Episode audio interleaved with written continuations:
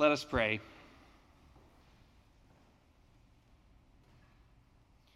Gracious God, we do not live by bread alone, but by every word that comes from your mouth.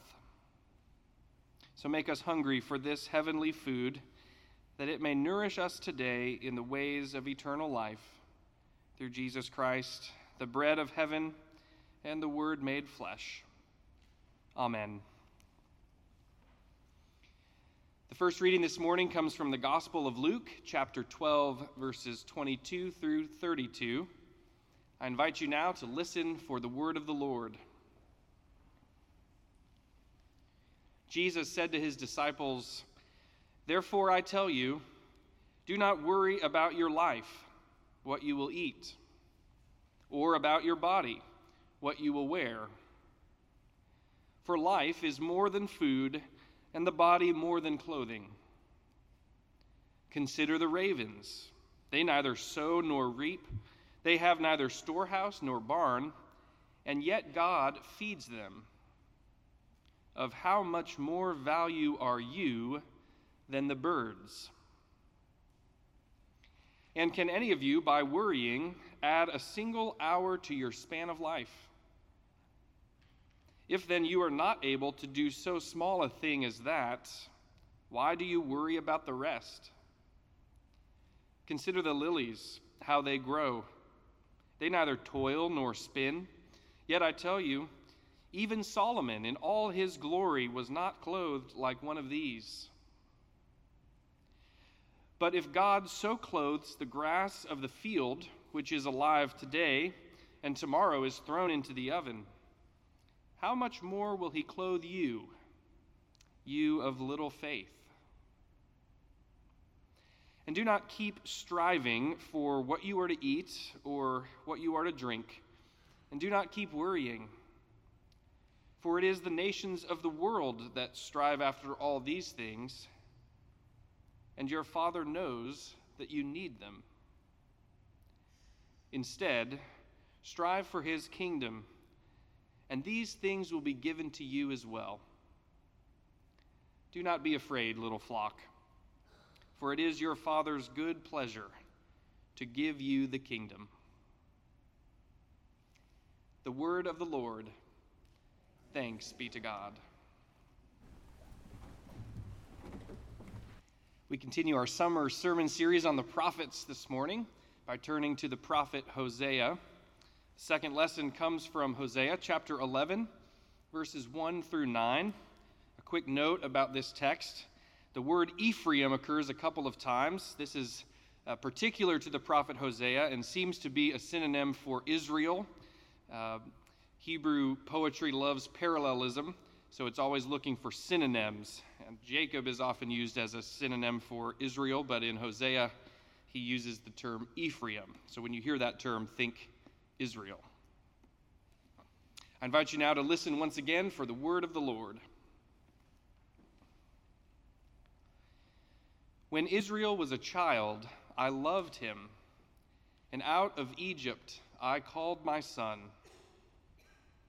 The more I called them, the more they went from me.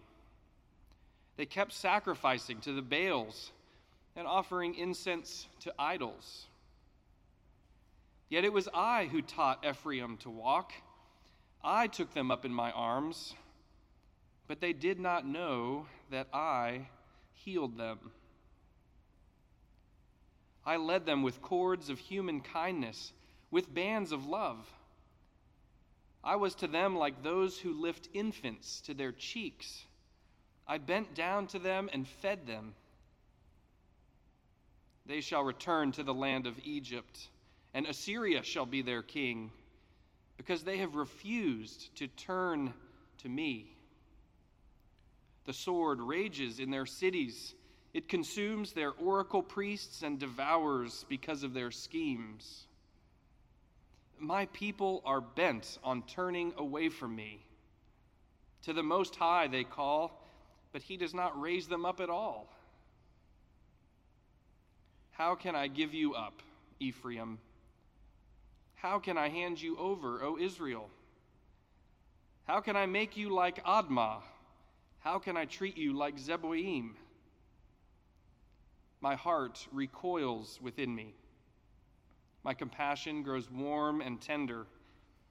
I will not execute my fierce anger. I will not again destroy Ephraim. For I am God and no mortal, the Holy One in your midst, and I will not come in wrath. Friends, this is the word of the Lord. Thanks be to God. All of us have certain images in our heads of who God is and what God is like. These may be images that we consciously form and intentionally nurture as a faith resource, or they may be images that we hold unconsciously, derived, whether we know it or not, from our past experiences, either in church or in some other meaningful aspect of our lives. Some of these images are useful because they draw us into deeper relationship with God based on love and trust. For instance, I often think of my memories of my grandmother and how I used to lay on the floor of her living room in front of her rocking chair and verbally process my complicated life for hours on end. And my grandmother would patiently listen and offer wise counsel. And to this day, when I think about listening for God's grace or God's wise counsel, I often imagine myself back in that living room again, beneath my grandmother's rocking chair. Other images of God, however, are harmful and may in fact inhibit our ability to draw closer to God in trust and love. For instance, if we grew up with a distant or negligent father, those memories might flood our minds when we think about God the Father, leading us to think of God as cold or indifferent. A teacher we could never please or an ex-partner who mistreated us could cloud our understanding of God as harsh or unfair.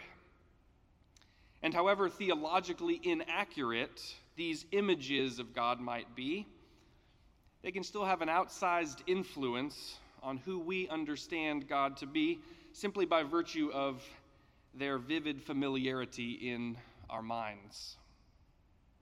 For better or worse, the images of God that we have in our heads inform our lives of faith, because these are the images that we carry with us when we face an identity crisis or when we undergo a challenging season in life, and we need to lean on our faith to see us through a difficult time.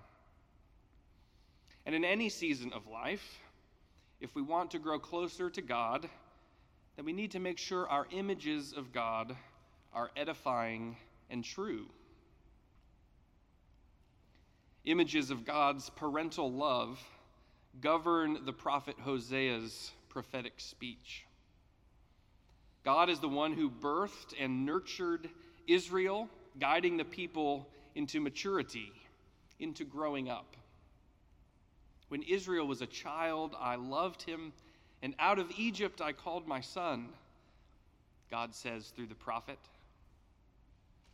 From Hosea's vantage point, the exodus from Egypt represented Israel's birth, and the subsequent desert wanderings represented Israel's childhood, during which God cared for the people with tender attentiveness.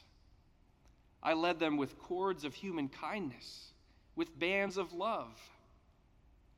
God provided for Israel in a way that a parent nurtures a newborn into a toddler. I was to them like those who lift infants to the cheek. I bent down and I fed them. God declares, it was I who taught Ephraim to walk. I took them up in my arms. These are good and beautiful images of God. The photo on the screen is one of my favorite photos of my son, James. It was taken before he was able to walk, but at that stage when everything in him wants to stand on his own 2 feet. We were on the beach in this photo, and he was all over the place as I held his hands above his head providing the balance that he needed to get acquainted with standing upright. You can see the joy on his face as he begins to feel like he can move, like he can do what he was made to do. And I often thought about our passage from Hosea this morning as James was learning to walk. The love that I felt for James as he discovered what it's like to put one foot in front of the other gave me a new glimpse into the parental love that God has for us.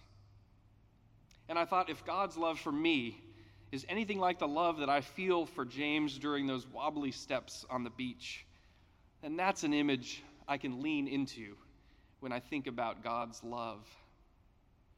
And according to Hosea, God's love is just that, like the love of a parent teaching a child to walk.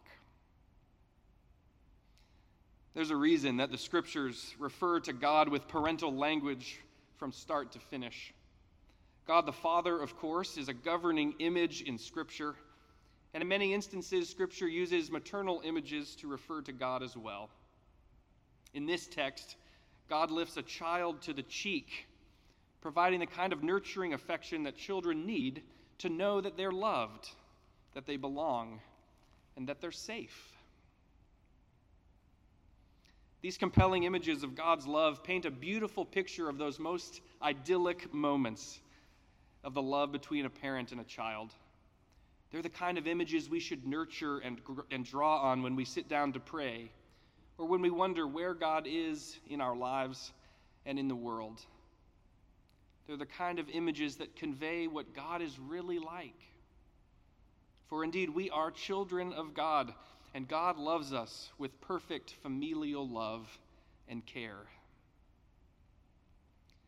The problem with children, of course, is that as soon as they learn to walk, they also learn to wander off.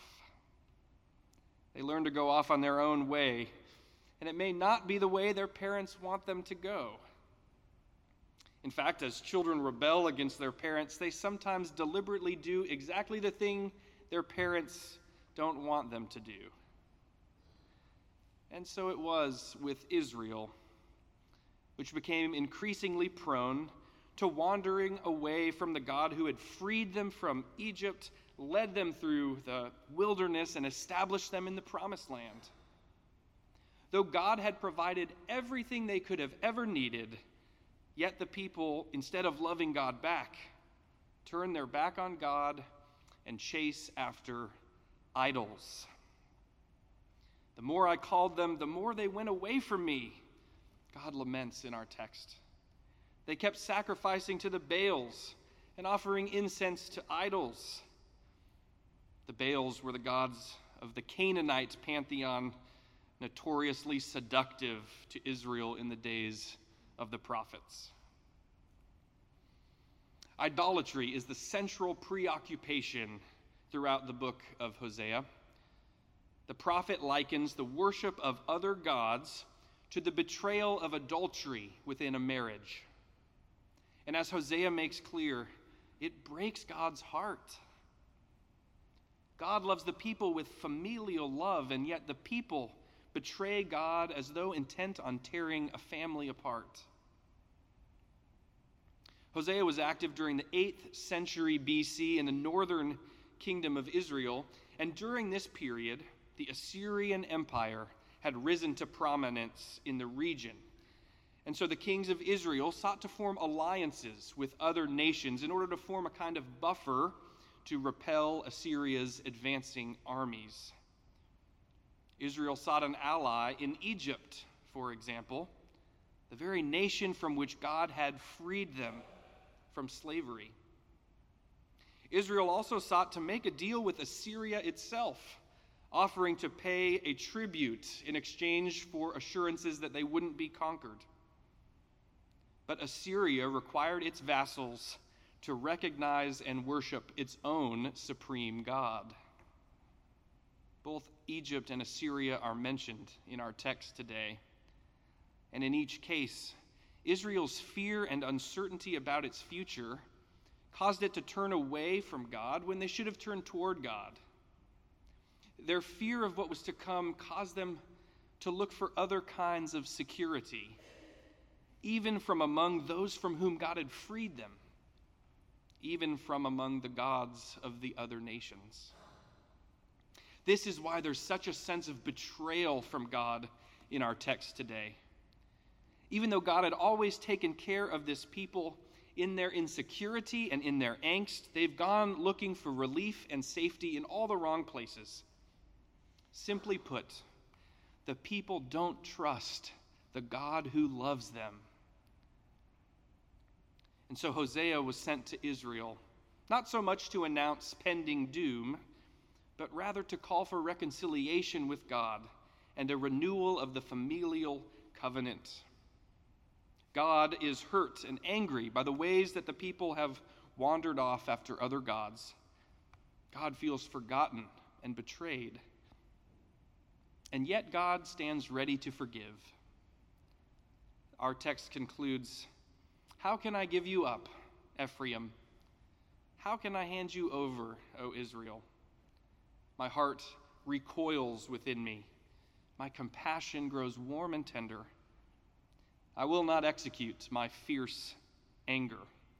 I will not come in wrath." Despite Israel's bitter betrayal, God is faithful still. One of the remarkable features about Hosea's prophetic material is the deep divine pathos that it conveys. All throughout the book, and especially in today's passage, God vacillates between nostalgic love and fiery wrath. Ultimately, God's hope for reunion is stronger than God's jealousy, but still, God's emotions are fierce and insistent in this text. Now, it's easy for us, right, to see how images of God's nostalgic love are useful and edifying and meaningful for our faith. But it's much harder to consider what to do with the images of God's anger and judgment. How should we understand these texts in which God vows to punish the people's waywardness? What images of God should these texts evoke in our minds? And are such images helpful or harmful to our understanding of God? Well, Christians have wrestled with the whole idea of God's emotions for centuries. There's a doctrine about it, the doctrine of divine impassibility, which has a long history in Christian thought and asserts that God cannot feel emotion because God is thoroughly unchanging or immutable. Thus, insofar as emotion can be attributed to God, it must be done such that that emotion doesn't change, that is, doesn't increase or decrease. In our own book of Confessions, we find this view articulated in the Westminster Confession of Faith, which you can see on the screen. It reads in part, "There is but one only living and true God, who is infinite in being and perfection, a most pure spirit, invisible, without body, parts, or passions." There it is. "Immutable, immense, eternal, incomprehensible, almighty, most wise, most holy, most absolute." According to this view, biblical texts like those in Hosea simply anthropomorphize God. That is, they ascribe human attributes to God in order to convey the severity of the message. God gets angry and then cools off. God threatens destruction and then is overwhelmed with compassion and relents. But in the end, it's all just a figure of speech. Now, there is indeed a danger to creating God in our image when we describe God in human terms. And for this reason, this doctrine of God's impassibility has a certain theological utility. It's useful, for instance, when we affirm that God is love, to also affirm that God's love doesn't change, right? It's immutable. God's love is not fickle, it must not be earned, and it cannot be lost. God's love is, as the scriptural refrain says, it endures forever. God's love is unchanging. It is immutable. Still, though, our human emotions and even our changing emotions, a sign of our imperfection such that they're not suitable to describe God in any meaningful way? Is it a sign of our finitude that in moments of deep pathos, our emotions can be all over the place? And I wonder if thinking about God as immense, eternal, and incomprehensible really helps us to love God more than thinking about God as someone who loves us like a fierce, devoted parent, with all the weighty emotions that sometimes come with that kind of love. Which is the better image of God?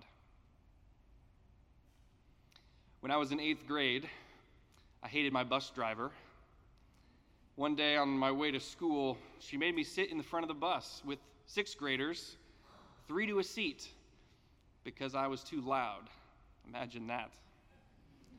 So I vowed to walk home after school rather than ride my bus, and that's what I did. The 3-mile journey home took me at least half an hour and a half rather. And as I approached home, I was surprised to see my dad's car in the driveway, home early from work. And there was a police car in front of my house. And as I walked onto my front yard, my parents came running out of the house, tearfully embracing me and yelling at me all at once, angry that I had wandered off, but even more relieved and thankful that I was home. They'd had no idea where I was, but now I was found.